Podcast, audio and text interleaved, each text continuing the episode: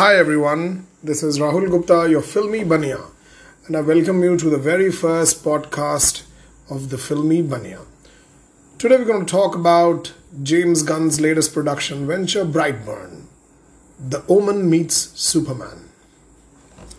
In one of the scenes in Brightburn, the lead protagonist, Brandon Bear, is in his class when the teacher asks him about hornets and bees, which is the topic of discussion as well.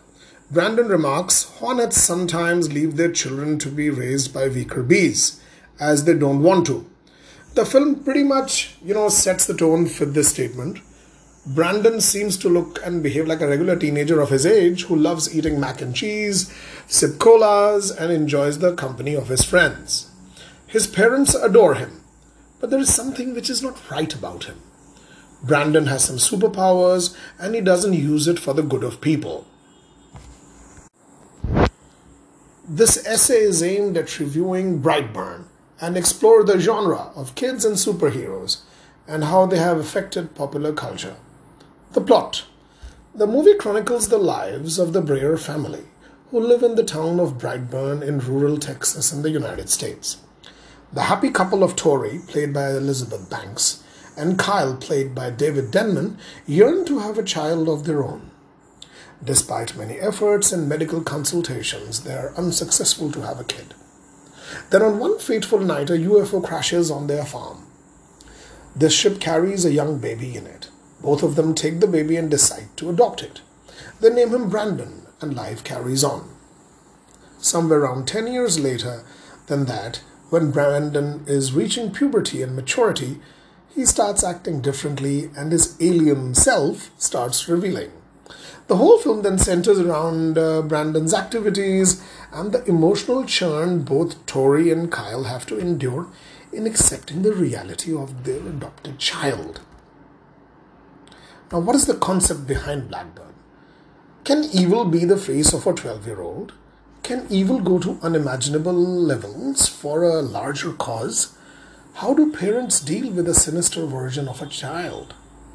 The emotional catharsis of a desperate mother. How a small town with a conservative population deal with such a threat? These questions have been addressed in this unique idea. We have all grown up watching how a young Kal-El, aka Clark Kent, crashes in a spaceship at the Kent's farmhouse in Superman. How he goes on to become Superman and uses his unsurpassable powers for the good of humanity. you know what? Writers here probably thought, what if Superman was evil? What if he is evil in his younger self and starts butchering humanity in his teens? I mean, doesn't it sound like a very, very unique idea? Inspirations from Superman and the Omen.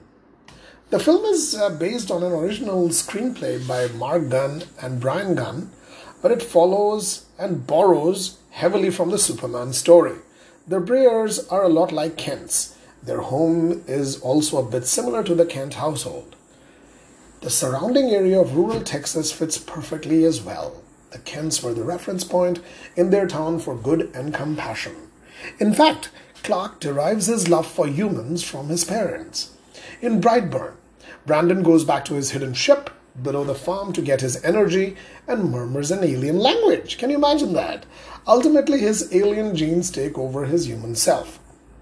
Although, when it comes to the family dynamics of both Tori and Kyle, the writers tend to take a, um, you know, a cue from the characters of Gregory Peck and Lee Remick from the Richard Donner classic The Omen.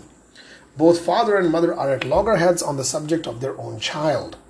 In The Omen, the child Damien is actually the devil's offspring and has a psychological control on his mother in some ways. The Omen also has a similar ending like Brightburn.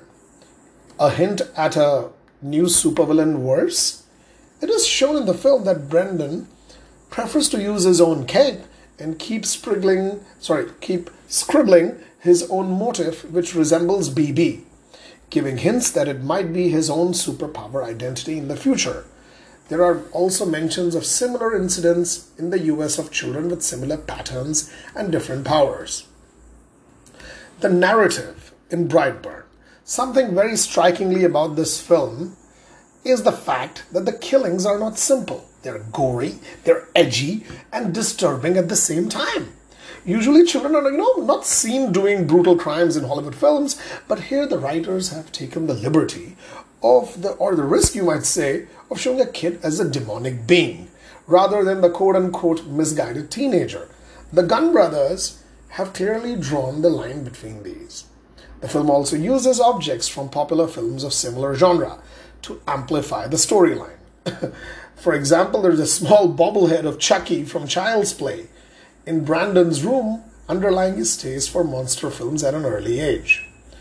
Performances Elizabeth Banks shines as Tori Breyer. She essays the role of a, ma- of a woman desperate to have a child and the senseless obsession she has for an adopted son.